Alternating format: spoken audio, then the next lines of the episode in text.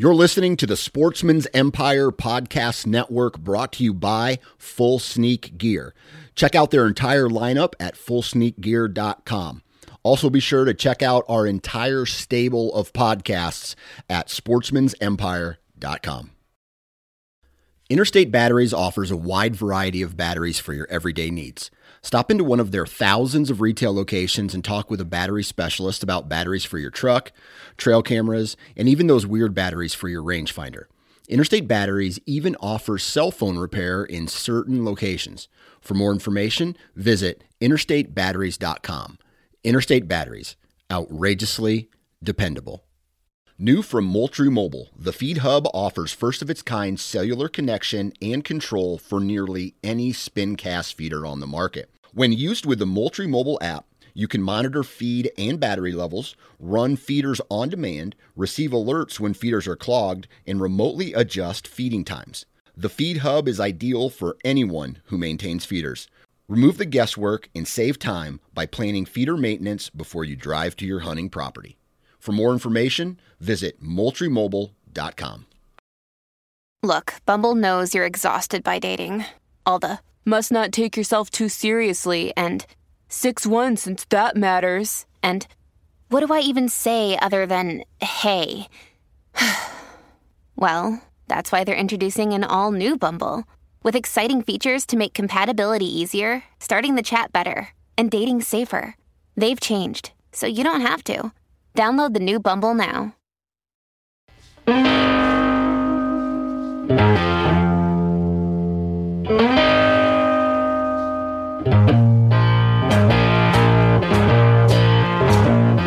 Mic check one, two, three. All right, everybody, welcome back to the Hunting Gear Podcast. And today I'm joined by what I would call one of my best hunting industry, hunting buddy friends, Mr. Tim Kent. Uh, and one of the reasons why I, I brought Tim on the podcast today is not only he's a good friend, but he is actu- actually very knowledgeable about hunting gear and equipment. He lives in that world every day. He's, I guess, quote unquote, in the industry, what he does. Uh, he works with several brands at his job, so he has seen products come and go for several years, and he's just a good wealth of information. And, and although this is kind of a BS session, um, we talk a lot about how we make decisions, and because that's what I am thinking about right now. I just uh, made a, a, sleeping bag purchase. I need to buy new boots for this upcoming year. I've had my la- my same pair of Crispies now for man, what is it? It's been like four years now. And then uh, I'm thinking about getting a new tent and all of the reasons why the sleeping bag and why the tent I discuss in this episode. And so I don't know if I necessarily am going to be getting any type of new whitetail gear at this point. I think last year my my setup was really efficient, really I don't know whether it was running and gunning. And, I, and now I'm going to throw something up here. I'm going to throw a little asterisk up there because there might be there might be a little bit of a change coming in the in the uh, the whitetail world as far as some of my gear is concerned. But I'm not I'm not 100% sure of if I really need to change anything else. I mean, I I got a brand new bow last year. I really like it. And to be honest with you, I don't want to put the energy towards setting up a new bow. I just want to tweak my uh, current setup and keep going from there. I guess I I, I don't know, man. I uh, I like my arrows. I like my broadheads. I like my my clothing. I like my release. I like my rest. I like my sight. I like my bow. And I don't know, man. If there, I don't think I want to mess around with it too much. Just continue getting better with what I currently have. So that's that's my thought process. And I'm sure the the closer I get to summer, I'm gonna see some like a base layer that I might want, or a stocking cap, or some gloves that I might I might want, and uh, mess around and, and you know buy some of those those type of items. But the big purchases other than i mean i talk about the price of the bag and the tent and my boots in the, the podcast but other than that i think i got everything i need. I got plenty of trail cameras plenty of sd cards. I'll obviously get some new batteries before the season starts but i don't know if there's anything else i, I need or even want So I mean, obviously, I could I could start digging and and find what I want to waste money on, but I don't think there's anything out there that's really going to help me, uh, you know, become more efficient or or swing me in a way where I want a brand new setup or grab a brand new something or other. So there's that. Other than that, really good episode today. And uh, like I said, Tim, uh, Tim is a, uh, a, wealth of information. Uh, huge shout out, real quick, to two of our partners, HuntStand. We talk, we actually talk about HuntStand in here, and like what we would do if we took HuntStand or our mobile mapping devices away from us while on a western hunt, or even even in the in the timber here in Iowa. You know, so such a huge uh, like the functionality behind the hunt stand is crazy good and it allows you to journal it allows you to see where deer move it, it just the, be- the best thing that i can say if you don't have a mobile uh, app right now a mobile hunting app for your, your phone you need to go to hunt stand download it for free and then you can upgrade to only thirty dollars for the entire year. So that's way that's way more affordable than the other uh, the map the mapping software that's on the uh, the market today. So huntstand.com. Go to the website, read about all the functionality, and when you do decide to purchase it for only thirty bucks, for a whole year, you can enter the discount code SN20, SN20, and save 20% off your purchase. And next, the average conservationist. Huge shout out. I'm wearing, what, am I wearing? I'm just wearing their, lo- their gray logo tee. Fits really well. It's very soft. And it's uh, one of those t shirts that uh, fits good in the right spots around the chest and the arms. And then, like for me, I got some love handles, so the love handles don't show up in this shirt, and I, that's uh, that's a huge benefit. The other huge benefit um, is the the creator Marcus, man, great guy. O- the owner, great guy. Uh, he is also the host of the the um, Average Conservationist podcast on the Sportsman's Nation here on the network here. And so, huge shout out to Marcus for um, uh, not only being part of the Hunting Gear podcast, but part of the network. Awesome logos, awesome hats, awesome tees. Um, go to theaverageconservationist.com, check them out. And did you know that 10% of all of their profits go to some form of conservation effort? That's a promise that Marcus and his wife made when they started the business. And uh, man, he's not only talking the talk, but he's walking the walk. So go check out theaverageconservationist.com. NFC10 gets you 10% off. Awesome hats, awesome hoodies, awesome shirts. Go check it out. And uh, that's it for commercials right now. Huge shout out to all of you for taking time out of your day to listen. Really good episode, whether you're thinking about going out west or sticking to the whitetail woods uh, close to home. Let's get into today's episode. All right, on the phone with me today, Mr. Tim Kent. Tim, it is great to hear your voice, brother. Right back at you. Thanks for having me on, man. Yeah, absolutely, absolutely. So, are you having a good day today? Yes, Thursday. It's my favorite day of the week. My kids always ask me, and man, it's like you know a couple days before the weekend, but there's still work to be done, and I don't know. I just I dig Thursday, so yeah, great day. You know, come to think of it, I'm a huge fan of Thursdays too. I don't yeah. know why because for me, uh, as far as my works workload, I have to do a little bit of work on Sunday nights to prep for Monday's uh, podcast launch. You know all the all the launches for the week and things like that, and then Fridays are relatively uneventful. It's more of a either a recording day or a uh, or a maintenance day, I call them, where I like respond to a whole bunch of emails or do social and, and things like that. So Thursday is a good day. Yep. Yep. It's it's a good one. You can drink and not feel super guilty if you drink on a Thursday. That's a fact. That's a that's yeah. a that's a great that's probably the greatest point that you've made. Yeah, because like, ah. if you wake up a little tired on Friday, you can just play. Ah, Friday. Yeah. Okay. Yeah. Exactly. All Weekends right. almost. Yeah. You down with talking about hunt, hunting gear and equipment for a little bit? Let's do it. All right. So, um, just kind of high level question right out, out of the gate here, and that is like, for me, it's a comment first, then a question, actually. So for me, I like to, you know, I, I look at all this hunting gear and equipment that I that I would like to have, and I go, oh man, that looks cool. I want that. That looks cool. I want that. That looks cool. I want that.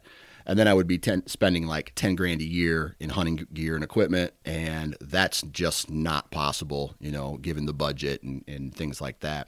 So just like kind of a high level question right out of the gate here: How do you go about weeding down all the options and, and purchasing whatever you need or maybe don't need for hunting gear?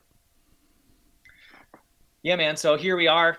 It's the last day of March. We're only a you know couple weeks away from tax day. And if you were to talk to my accountant, you know, working in the outdoor industry, I don't think he would say that I exercise too much restraint when it comes to things that I'm buying for when it comes to gear. Uh, fortunately, I work in the industry, so I, you know, guess I get to write some of that stuff off. But um, a lot of a lot of it for me is there's there's a lot of folks like yourself and others who are also out there testing gear, and I feel like there's a community that surrounds that. And a lot of folks I know years ago got a lot of their information from forums and everything else. For me, it's just a lot of looking at guys that I trust and, and talking with folks that I trust and gals that I trust and seeing what their opinion is or taking the opportunity to actually gain an experience myself, whether it's at a trade show or at a local pro shop. And it doesn't matter really what yeah. that thing is.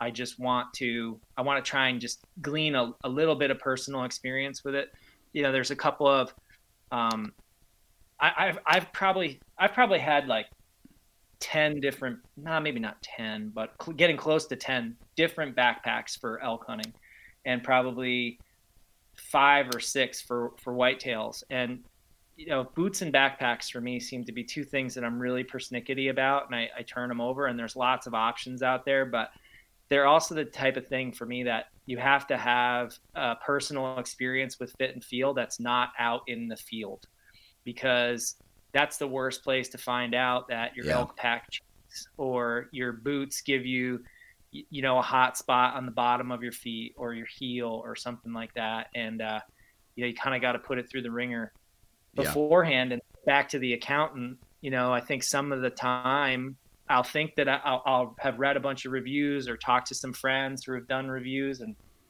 land on something and then give it a shot and realize, oh, that thing might not be for me. And then, you know, kind of end up selling it on Facebook or donating it to a friend or whatever, depending upon the situation. And then transition to the next one. But it, it feels like it's this, you know, this constant search to find uh, the the best stuff. And and obviously our industry continues to evolve too. So yeah, there's always new things coming out. But man, like you said, you can't you certainly can't grab it all, or else I, I totally would have no money in my bank account, nor my retirement, or equity in my house. Right, right. So how how do you go about then uh, shortening that curve? Right? Because one thing that I've found is I do my I do my research uh, or I talk to a buddy, they say do this, and then you go through the whole maybe research process, which includes talking to your buddies or may include um, buying something, testing it out, and either liking it or not liking it, or liking it enough to put it on, you know, put it through the wringer and taking it on a hunt, and then finding out that you don't like it on the hunt. And sometimes you can't, right? We, we, we can't make a decision on something until we put it through what it's actually designed to be used for. So, yeah. have you found a way to cut that that curve down at all and and just say I have a this is going to sound really nerdy, but I have a process in place for buying hunting gear that I know will benefit me w- when I do make that purchase. You know, I don't necessarily have what I would consider to be a, process in that regard. I try. I, I think if there's anything contained within my process, I try and be decisive about it. And once I once I feel like I've landed on something, I just go for it. And then when I find stuff that I do really like, I don't tend to to like tinker that much. Or you know, I know guys that I'll talk to them all the time, and, and it's like they got a new rest on their bow or they got a new sight on their bow or they're tinkering around with a new broadhead or they're you know they're always just messing with something. And there are definitely things that that I will be uh, a little bit more forgiving with as far as my decision making process but there are other there are other things like I just don't I, you know once I find something I like I, I I tend not to make a move. I'll mess around with other stuff, you know, but I'm I'm not looking if that makes sense. I don't Yeah. just kind of like put myself out there just to look, just to look, right? Yeah. So releases is a really good example. Like I've been shooting the same, you know, type of handheld release for a while now and I'm really happy with it. You know, I'm in the position where it's made by a client, so you know, I ha- had exposure to it when it was in the development process and I got to present input on that particular product, but honestly, like God's honest truth, that particular release, it's definitely one that I would have put into my hand and utilized on a long-term basis, even if that company wasn't somebody somebody that I was working with. It's just a really, really solid product. What, and so what's the name of the product? That it's the TruFire Synapse Okay. release. The yeah, the handheld and uh, just was really well designed. I, I- just I really really like it, and I had shot lots of other handheld brands before that, and some of them I liked, and some of them I loved, and some of them uh, eh, you know, and just had had tried. They all they all just have a different fit and feel, and you know, not everything is for everyone, but Yeah. uh, definitely some that worked better for me than others. Yeah. What year did we uh, go down to Texas? Do you remember what year that Oh, was? before the pandemic, so it must have been 2019, I think. 19 or something. Yeah, something like that. Yeah. And then we, uh, so you sent me uh, two releases in the mail, I believe. And uh, before that, because that was a media hunt, and I still use one of them to this day. Uh, I, I, I love it. It's very, it's a, a wrist release, trigger, you know, a trigger wrist release, and uh, I, I love it from. Uh, what was the company name again? I forget. I'm sorry. TruFire. True Fire, yeah. So TruFire, uh, awesome release, and it's one that, man, there, there's certain products that I, I don't know about you, but there's certain products that once I get comfortable with it, a I stop looking, and there might be something else out there, but for some reason I, I stop looking, and then I just don't think about that anymore, and I put uh, all my energy towards other irritations, like where I find you know a product isn't specifically working the best for me, and then I, I focus on that for a while, and I usually don't come back to it, especially if I'm finding success. You know what I mean? For sure. I I really do believe that the two products that uh, people, when it comes to archery equipment, people seem to get the most emotionally attached to are their release and their broadhead. Like if they're experiencing success or they feel comfortable with that particular product, like with a release, you know, it's got to be just whatever. You know, Yeah. some people like creep, some people don't like creep, some people want it to be super crisp, some people, you know, everybody's just got a different thing that works for them. And once they get it dialed in, it's almost like that particular one, and and they might have two, a backup or even two backups, right? But there there's the one, and that's the one, right? And it's I don't know that it's like a superstition thing, but it's just what they feel super comfortable with. It's just got the right pull. It's got the you know the the right trigger tension, the right trigger travel, and boom, that works for them. And the, Yeah. and then with broadheads, it definitely stands to reason that why people get hung up on those is it's it's that terminal thing. It's Yeah. the thing that makes the difference between literally life and death. And when they ha- are having positive experiences with that piece of equipment, they tend not to want to deviate from that because there's enormous risk, and that risk is not necessarily on our own shoulders or something that impacts us. Back to my thing about boots and hotspots, like yeah, you got a pair of boots and they they give you a hotspot. Well, that's affecting you, right? Yeah. You have a broadhead that's not performing adequately, and you shoot an animal. Well, that took a different turn. Now Yeah. it's affecting that animal, and you know nobody likes to lose an animal, and you know it's I think as a general populace, it's one of those things that we take really, really seriously, and we want to be efficient and effective and ethical, you know, conservationists and everything else. So we just get emotionally attached to to that particular product category Yeah. deeply, you know, very emotionally. Yeah, I would say uh, from from a, an emotional standpoint, like you mentioned, for me, it's not so much in the release. I I like the release because I don't, I'm not thinking about it. Right, it, it works for what I do. Now, I will agree with you on the broadhead standpoint. Like, man, and it's not the complete broadside double lung shots that I've made in the past that have dropped deer, you know, within inside 80 yards or whatever. It's the shitty shots that I've put on deer where the broadhead did what it's supposed to do and the deer still ended up dying. And so when when something like that happens, I don't know if a broadhead can necessarily have forgiveness like the the term we give when we talk, talk about shooting bows, but the uh, the the forgiveness in the broadhead allowing me to still get the animal even on a, a marginal shot. For sure, it's like what's the best best bad hit broadhead, right? Yeah, you know, because when you when you put that, I mean, a lot of people have said over time, and you put that arrow where it needs to be. I mean, you know, you could pop a deer through the lungs with a field point, yeah, and, and it's really going to die, right? Yep. But it's it's when it the arrow goes errant or you make a mistake and rush a shot, which we're all human and we do, man. Yep. I mean, you know, I, I certainly have done it more times than I care to admit, and uh, you know, some of these broadheads in recent years, both fixed and mechanical, like they have really upped my personal overall recovery because of blade sharpness or yeah you know cutting diameter or you know just a just a number of different things that just um, construction that have really made it so I just feel so much more confident no matter what the situation. I think there's also an element of that where we're probably a little wiser, uh, yeah. maybe a little bit more patient, and we're not we're not as adapt or incentivized to go after an animal too quickly. You know what I mean? It's like, yeah. oh, I'll just I'll just wait. You know, yeah.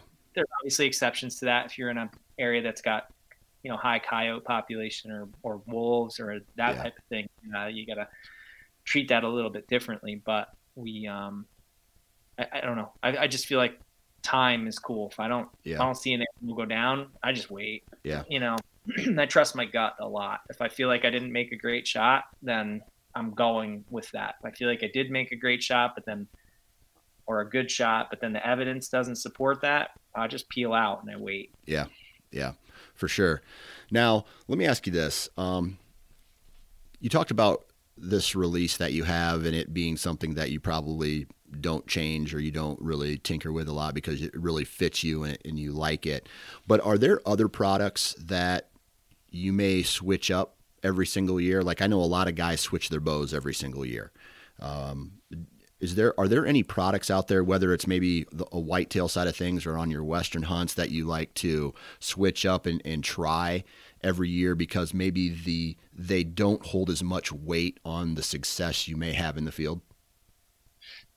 Yeah, I'm I'm you know a serial bow turner over. Yeah. yeah, I mean I, I I get into a new rig pretty much every year unless I really have one that I like or a spec doesn't work for me. You know, a brand might want you know. There's just so yeah. I'm I'm I'm setting up a new bow right now, as a matter of fact, and uh, you know, I'm definitely guilty of that. But most of the time, I can get them to work. Every once in a while, like I'll ha- I'll fight with one. I had a bow two years ago. I shot it for two weeks, and I just took that thing. I hung it on the hook. I never touched it again. I went back to the bow that I shot the previous year. Yeah. Shot it for two seasons, and and that was it. I don't think it was anything to do with the bow. It was just it was just me. The you know there's something that I maybe do with my hand, or there's something about that geometry that just didn't work for for my form or my idiosyncrasies, and um, you know I had to I had to shelf it. You Yeah. know, back to what I was saying earlier, like when I when I was like on with that bow, it was so so consistent, so accurate. But when I wasn't, which is not the vast majority of the time, I'm flawed. I'm human, right? I, Yeah. I don't do everything the same way every time, no matter how hard I try. Like it just, I just couldn't, I couldn't make it do what I wanted to do. And I, I mean, I, I tuned and tinkered and you know retuned and bare shaft tuned and everything that I would bro- try to broadhead tune, everything I would normally do to get that bow to just totally get doped in, and I, I couldn't. So Yeah. and I just I didn't want to get to the point where it started to mess with my mind or give me target panic or make me feel less confident in my overall shooting or my shooting ability. It was just like, okay, that piece of equipment doesn't doesn't work for me. I gotta I gotta put it in timeout. Yeah, yeah. So, um, other than that, man, you know, I have this I have this really bad habit with tents. Like I, I, I you know, I, I my my wife is like, why are you buying another one man tent? And you, you, like never use one man tents anymore when you're hunting out west yeah. or whatever. I do. And the other thing that I find myself like messing around with more than I probably should are like little camp stoves. You know what I mean? Like just always tinkering with those. Um, yeah. Yeah. I seem to, I seem to turn that stuff over for Western hunting. Probably, I don't know. It's, it's just, just like no risk, right? I mean, some, I suppose someone could come on and argue and say, well, there is risk with your tent. What happens if it leaks? You could die, you know, and that's, those are all valid points, right? But like, you know, this back to research, like the stuff that I'm researching and learning about and whatever else, it's like, you know, I just, I sort of break down specs and what I'm trying to achieve and space, especially like with a little one man tent. You know, what's how big is the vestibule? Does it have two vestibules? Does you yeah. know what I mean? Yeah. You know, all those things because I've been yeah, I was in Colorado years ago, and we had just absolutely miserable weather for several days of that hunt. And I remember when I bought the tent, I'd bought the the, the one man tent that I was using that year, several years before that, and this was like right when floorless tents were starting to become a big thing too. And I'm not opposed to floorless tents. It's just it's an example, but yeah, you know, we had high winds and snow and rain and just just we ran the gamut weather-wise that particular week. And uh, i was so glad that i had a big vestibule because i you know i could sit in my tent and like cook on the edge and you know at night i could keep all my gear stored under the the vestibules and whatever else. And that was something that for me like i just researched and I, and yeah. I wanted to make it so it was accessible from the inside of the tent on both sides dual zippers and you know that came with a little bit of extra weight overall not not much uh, because of this particular tent but like it was a little bit of extra weight and i was willing to make that sacrifice and try and cut that weight out somewhere else or or just deal with the extra whatever it was four ounces or eight ounces of you know right. of weight on my back overall you know right. so i knew that area was going to have abundant water so i think what i decided to do was carry a little less water you know okay yeah. easy to cut eight ounces out in water yeah so. man i tell you this um, you brought something up that i've been debating for two years now so this past year I hunted from my truck on on my Nebraska and South Dakota trips, or there was a couple nights where we got a hotel, okay, uh, and then drove back to the piece of public and walked in from there. So this year, I'm going in to. Uh, I've already made the decision. I'm, I'm, going in and I'm gonna I'm gonna go back to what I did two years ago, uh, two and three years ago, and that is hike in two miles, set up a tent, and and then hike out another mile to where this uh, to where we had encounters with all these good mule deer. So the last couple years I've been out there, the the conditions have been really dry, right? So I've had to pack my water in with me. And my and this is going to sound crazy for some, you know, for some people this may not sound crazy because there's no there's no um, comparison point. But for let's say a a Western hunter, when I say this number, they're probably going to be like, "Damn, that's heavy. That's a heavy pack." But my pack probably weighed somewhere between 65 to 70 pounds, and that included water that I had to carry in with with me. And so when I got there, you know, not not really an issue. Um, it's not the weight that was the issue uh, or what was going to be the issue because I have a I actually have a three man tent. I, I I bought that several years in 2014 because I pretty much had to um, due to an old tent failing, and then it was the only tent available. And then um, an, an older sleeping bag that doesn't compact. It takes up a lot of space basically, and it's not as heavy. So approaching this year, I said to myself, how how am I going to be able to take more water in with me because of these drought like conditions and where I hunt and uh, water not being uh, available like you know some other hunts that I've been on. So I I say to myself, number one, I need more space in my pack, and, and I would like it to to weigh less. So there's two things that I that number one took up space in my pack, and number two um, weighed that I I knew that I could cut, and that was sleeping bag and tent.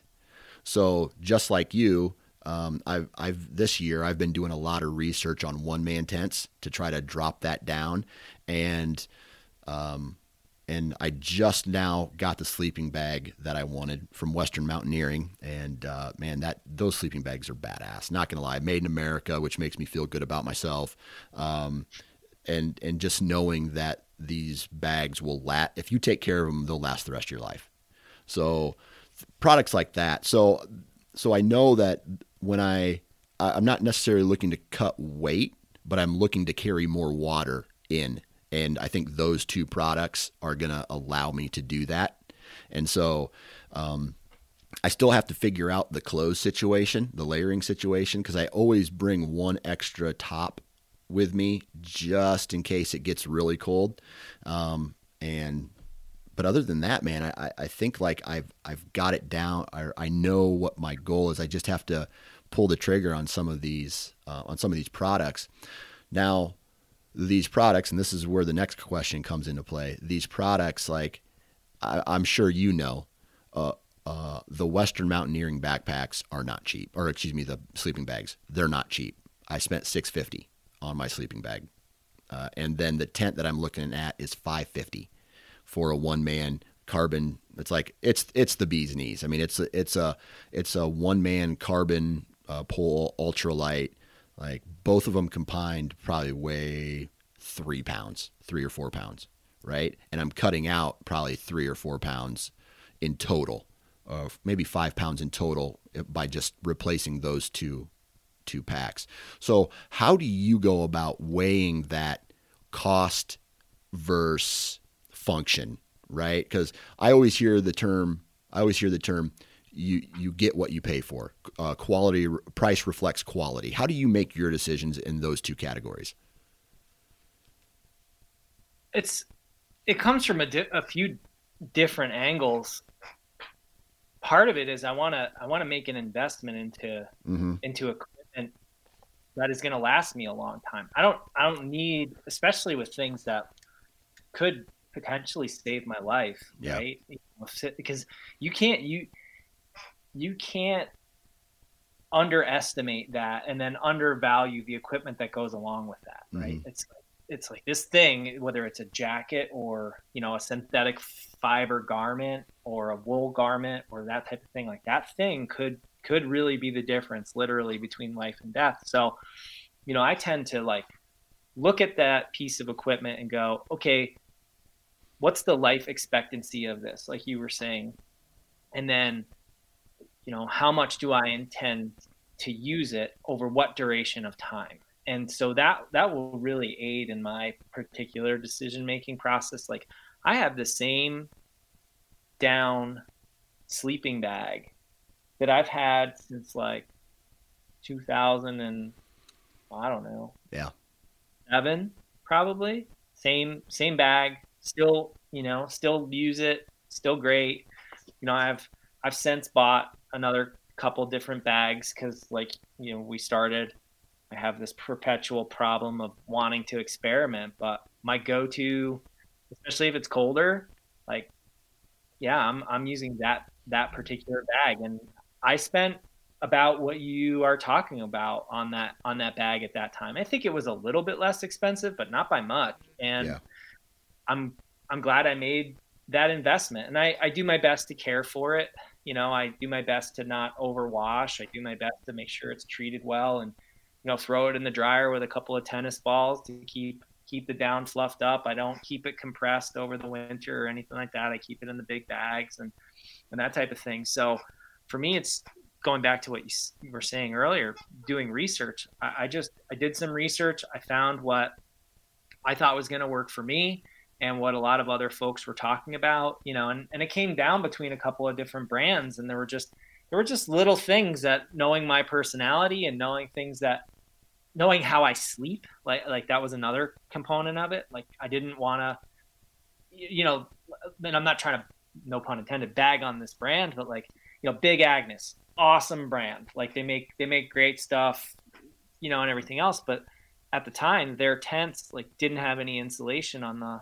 on the bottom side. Well, like I'm a I'm a side sleeper, back sleeper, stomach sleeper, all over the place sleeper, right? It just depends upon the situation and you, you know, I I want to be able to feel like super comfortable and there's probably guys that feel otherwise, but like you know, not having to have that pad roll with me because if you're in a mummy bag, that changes the you know, back yeah. to the fit and feel thing. Like there's a there's a fit and feel thing with a mummy bag. You know, it's kind of like why Nemo went to that spoon design, so it's got those contours in it and and everything. You know, and it's got these gills so you can um, regulate temperature and everything else. And that, that you know, cool design. Is yeah. it the bag for me? I don't know. I haven't pulled the trigger on one. I I bought one for my wife. She loves it, but like, you know, I hear other guys. They're like, yeah, that bag's great takes up a little bit more space, you know, lightweight, but doesn't keep me as warm as this bag did or whatever. But but they like the comfort that comes along with it. So yeah,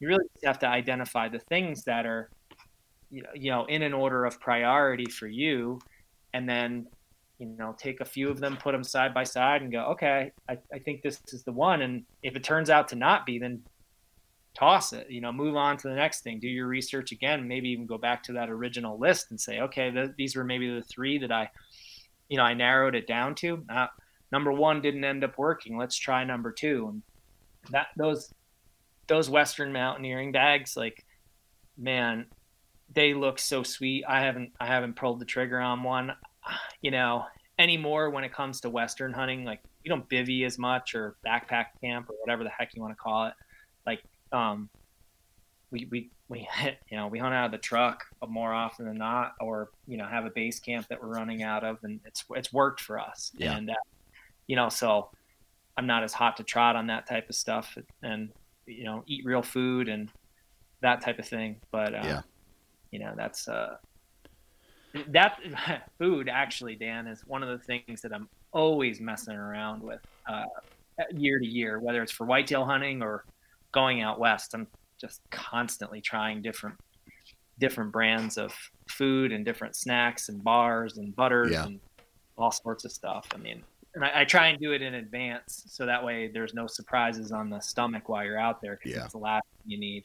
Yeah, I'll, dude, I'll, I'll let's. That's a perfect transition because when you think about it, um, depending if you're going on an out of state hunt and you know if it's uh, if you're hunting out of a hotel or, or your truck, maybe for whitetails, you might have access to a gas station or a grocery store, or or you might be able to pack a cooler and things like that.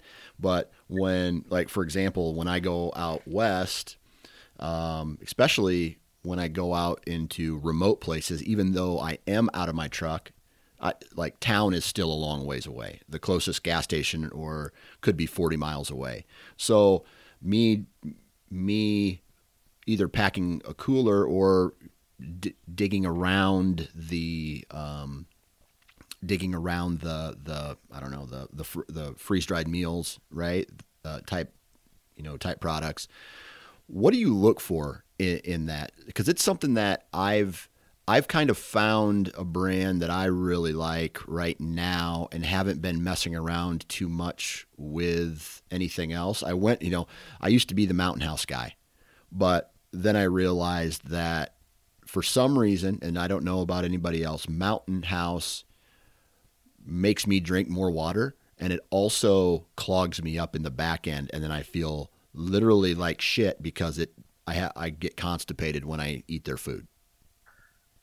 Yeah, for sure. I mean, I think if you look at their sodium count by comparison to some of the other brands, it's considerably higher. I know my one buddy, he says he can just taste it. He says, "Oh yeah, salt lick to me, you know, and he yeah. says that all the time. And so for me, I, I look at consumability as far as flavor is concerned. And, you know, I, a few years back, I, I went gluten free, so that adds all sorts of additional challenges to the freeze dried meal Yeah. conversation.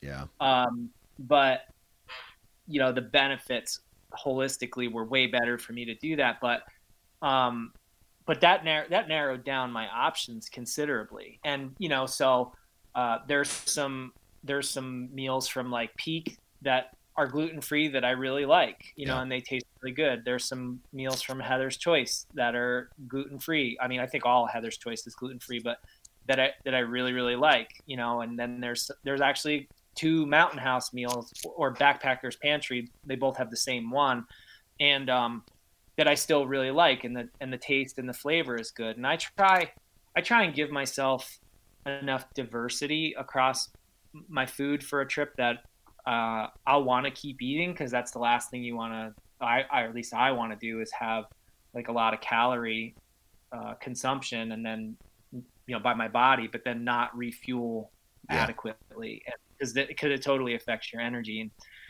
I'm usually the type of person where the first few days of a hunt like that, my appetite really is suppressed. I don't know. I don't know what it is.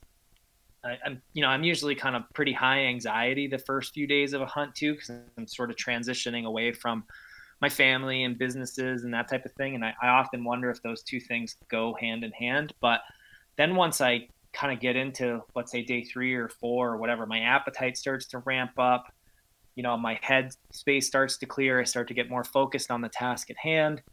You know, and then and then I may have another little dump out day later on. Um, but you know, generally speaking, it's just you know, there's just like your body does these amazing things, but like I just I, look I look at taste, man. If I can consume it, and like you said, if it doesn't make me like constipated or or have to drink more water, or the other thing I look at too is how much water does it take to reconstitute that meal? Yeah. You know, is it That's a fact. is it you know is it eight ounces, twelve ounces, sixteen ounces? I mean, you know that that can make a considerable difference, especially if you're on a backpack hunt in a place that has you know limited water accessibility you have to you have to take that into consideration i mean there are times where i'll bypass you know a meal like that altogether in favor of you know a concoction of different bars or Yeah. you know i'll bring in some you know some tortillas and some other stuff to, to use it just all depends upon the situation but you know kind of taking that a step back and looking at things from a more macro level it's kind of part of my holistic decision making process for where we hunt and and that type of thing too is how, how is it going to look for food? What's our accessibility to resources by way of groceries? How far do we have to go? Where's a where's a meat processor? Where you know what i mean? And like that's that's how i Yeah. really make my decisions in conjunction with the folks that i hunt with like where where are we going to go? And then we try and have all that other stuff sort of dialed in in, in advance. And you know i don't i don't know man. After a while i get tired of eating meals out of a bag. Yeah. but it, that's again why i don't i don't do it as much anymore. We just we work from the truck we pre-cook all of our meals freeze them throw them in a yeti cooler or whatever and then uh you know on day one you take it out you defrost it you you know what i mean? You, you cook it or and then once you get later on in the hunt everything is pretty much defrosted in the cooler. Yeah. so it's just like okay what's next? You know and Yeah. i take the same approach there.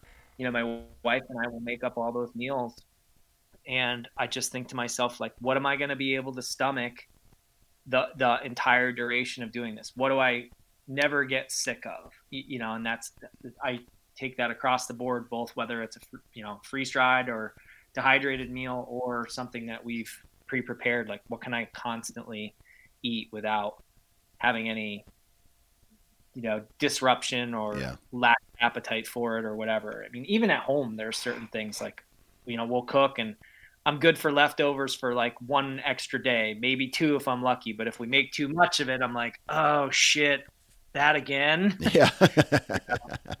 no Oh man, there's certain there's certain meals that I can I can eat the like over and over and over again with no problem. But then there's others where the leftover the leftovers are just like, all right. Uh, even the kids are like, okay, Dad, come on, uh, I don't want to eat Yeah. spaghetti again. You know, like that Yeah. kind of stuff. But I'm going to pivot here and I want to talk whitetail stuff, um, whitetail gear here in a second. I, um, I, let me just ask you this: when it comes to whitetail hunting, and whether you're mobile or whether you go to a, a, a fixed stand location or out of state hunt and or you know a local hunt, is there a is there any type of product that you bring along with you that you don't necessarily need, but out of comfort you pack it in anyway? Out of comfort, huh? Or, or, or comfort. It's just like I don't I don't want to call it a security blanket, it, or you know just something that's like eh, uh, you know I I may not need it, uh, or I I use it every hunt, but I don't need it. Oh gosh. Uh, well, I think my my gut reaction to that is binoculars. Yeah. But I often say to my friends like, I'd rather not go hunting than forget Yeah. my binoculars. Yeah. You know, like literally, I, I just I, I just rely. I, I young man that used to work with me years ago, we joked around all the time about like I'm just gonna start wearing a binocular harness around all the time. Like just you know, wake up in the morning and it's just part of my outfit. Like t-shirt on, hat, you know, shoes, pants, whatever, binocular harness. And so, you know, because there's so many. I think just being a hunter, like there are so many things that I'll see from afar. I'm like, damn it, I wish I had a better look at that right now Yeah. you know so uh, I, I think that's my one you know my one big thing that i that i just i feel like i just cannot effectively be out there uh, Without- you know? Yeah. Like other stuff like i don't get hung up on calls. If i don't have a grunt call or anything like that. Ah, whatever you know what i mean? Like Yeah. a bunch of necessity things. Of course i need release. I need a bow. I need arrows. If i'm hunting with a firearm i need the gun. I need bullets. But you know there's a lot of stuff in my pack that probably doesn't need to be in there, but I, I do I do bring it. I, I think anymore the other thing that I, I end up using a lot as uh an extra battery for my phone. I, I, you know what I mean? Like A bring- charger, something to charge. yeah, charger rather. Yep, yep, exactly. That's that's become one thing that's critical. Like, y- you know, I I always have it, no matter no matter where I'm hunting or what I'm doing, whether it's a two hour whitetail hunt in the afternoon in October or you know a, a hunt out west and I'm I'm way in the backcountry. You know, when we hiked in, like I always have that these days. Yeah. So, That's a great that's a great uh, point there because you know obviously for me I don't think my wife would feel comfortable if I said I will talk to you in 7 days. Right? Like I'm I've done that, Dan, and it is, I, I that hunt that I was talking about. You, sorry to interrupt you, Yeah. but uh, that hunt that I was telling you about, where we had all that mixed weather, I was actually with um, outdoor writer friend of mine, Mark Melichik, and we were we were in Colorado. We were about three and a half miles in, so you know, not super super deep, but then we were like you were saying earlier, like going a little bit further from there and everything else, and no cell phone reception in the area that we were. It was it was really bad. Like the closest cell phone reception was an hour away. And at the time my kids my kids were younger. You know, my wife is at home taking care of them and everything else. And after the fact, you know, he you know, we ended up finishing up our hunt. And after the fact he was he was preparing notes for an article that he was going to write about about our trip. And he said, What was the hardest thing for you to do? What was the hardest thing about this hunt? And my response was not being able to connect with my family.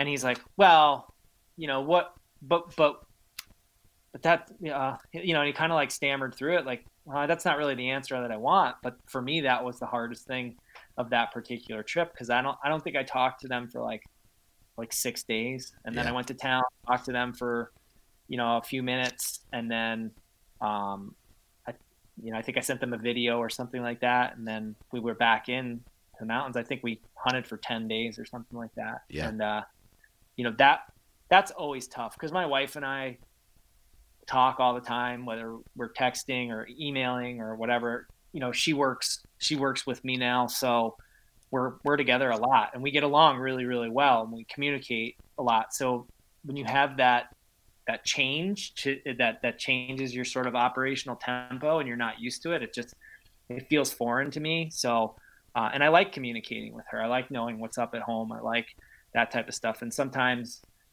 that can be a detriment to a hunt for sure. Yeah. But done it. I do I do still do it and I, I will often tell her before I leave, especially if I'm going to a new place, like I might t- I might not talk to you for a, a, while. And she and she knows, you know what I mean? And, and and she's cool with it, but it's hard. It's definitely hard and I can see how that could be something that really spooks people from actually you know chasing down some of these opportunities. Yeah. Well, and on top of that, right? So the phone and the battery charger, I get that, right? I I pack in a it, it's a it's a pretty big battery that I can get maybe 4 days, maybe 5 days of charging off of on one on one cell phone, okay? Um so that that is covered. Now, on top of that, the the cell phone. Now, I'm going to ask you a question. How different would your hunting style be if I took away? I think you use HuntStand, right? Yep. Okay, so what would happen? Like, how different would your hunting style be if I took HuntStand away from you? I think any wow, we're we're so reliant on technology, or at least I'm I'm still so reliant on technology. I was the guy that sort of fought the GPS way back when. Yeah. You know, I want and and this is when we first started elk hunting, and um, the place that we were consistently hunting, which now we can't even get a tag for anymore. It, that's that's a whole nother podcast, but um, it was it was generally pretty easy to navigate. Just the way the topography was, like you could you could gut it. You yeah. know what I mean? And Eh, worst case scenario, you'd end up on a Forest Service road and you knew which direction to go to get back to the truck. You know, either based on the topography or what your compass said. And so, um, you know, so I was I was really that guy that staved off the GPS because there was a part of me that was like, no, I need to be able to continue to, you know, work off of my woodsmanship, and I and I feel like if I if I you know interject a GPS into this equation, that's going to dull my wits for for for being able to navigate, right? And use right. topography and light and all those things. And so I fought it for the longest time.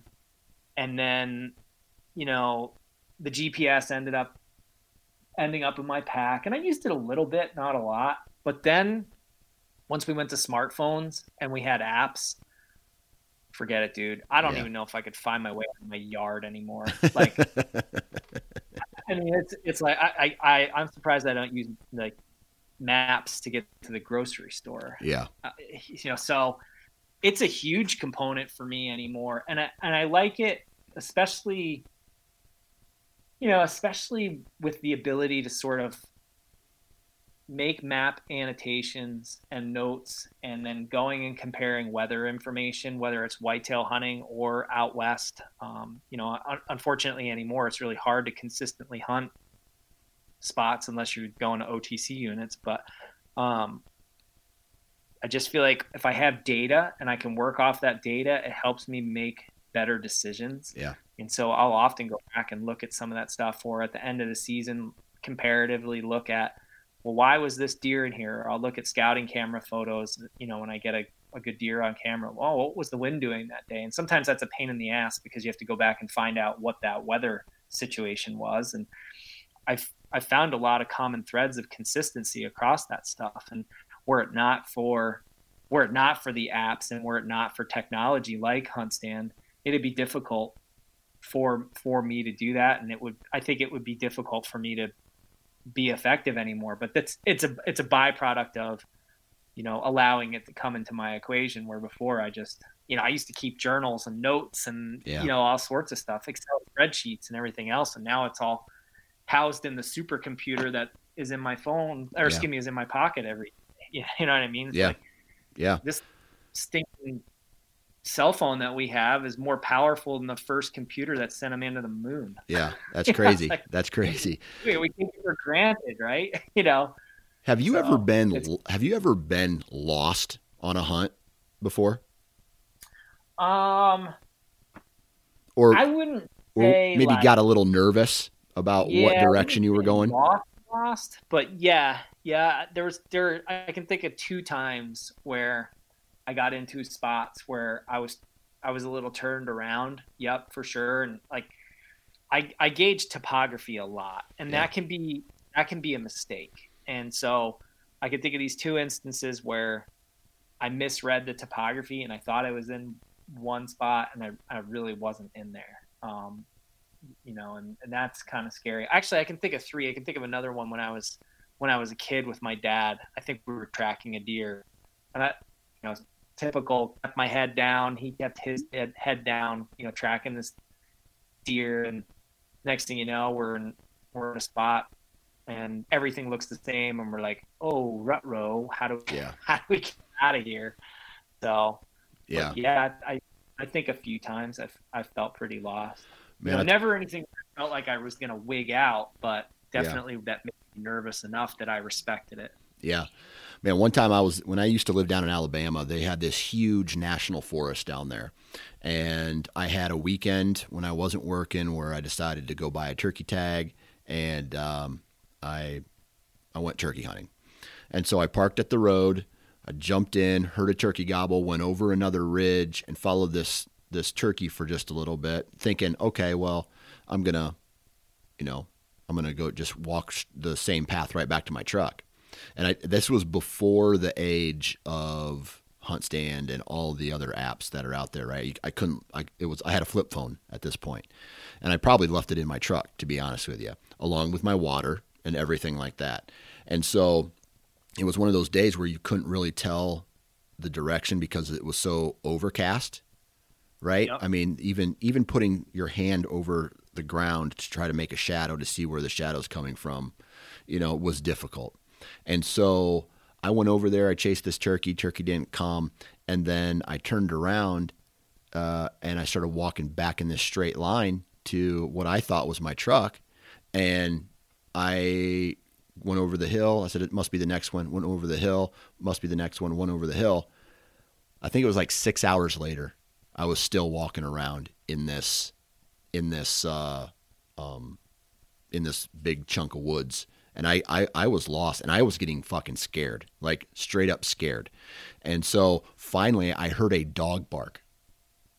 And so I started walking in the direction of where I heard that dog, and I hit the road, and I looked down about a hundred or so yards, and there's my truck.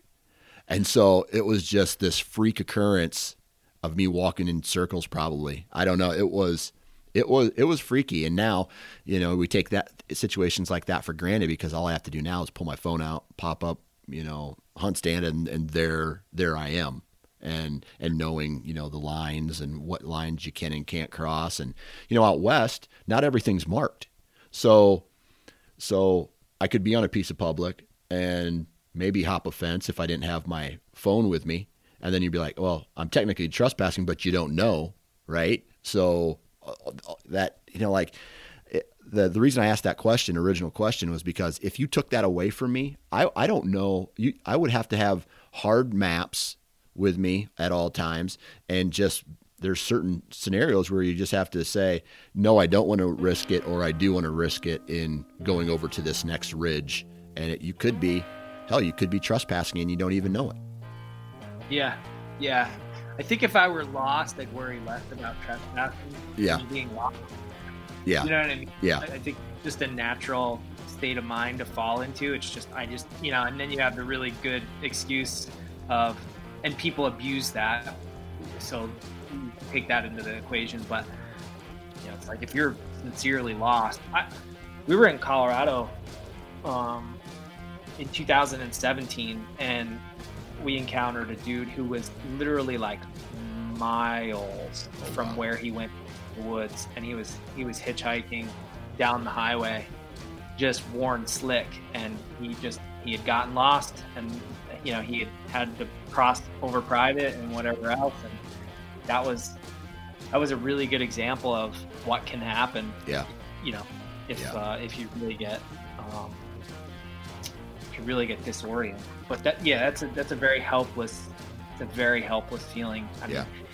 for that reason, I think that's why the advent of like you know the the Garmin system, you know, the inReach and that type of thing is really great. And back to what we had talked about earlier about communicating with family and stuff, that's that's another thing. Like the inReach is awesome. Even if it's just some text messages and stuff, it just it provides a great way to to stay in touch and gives you a gives you an out if if things get really weird or worse yet if somebody gets injured and you're stuck. Yeah. Yeah, that's a fact. That's a fact. Well, Tim, man, we, we could sit here for another hour and, and BS about all this stuff, but uh, I want to say thanks for taking time out of your day to hop on and uh, chat with me and uh, share your experience with gear and things like that. So, uh, thanks, man. Appreciate it. Yeah, likewise. It's always fun to get on with you, Dan.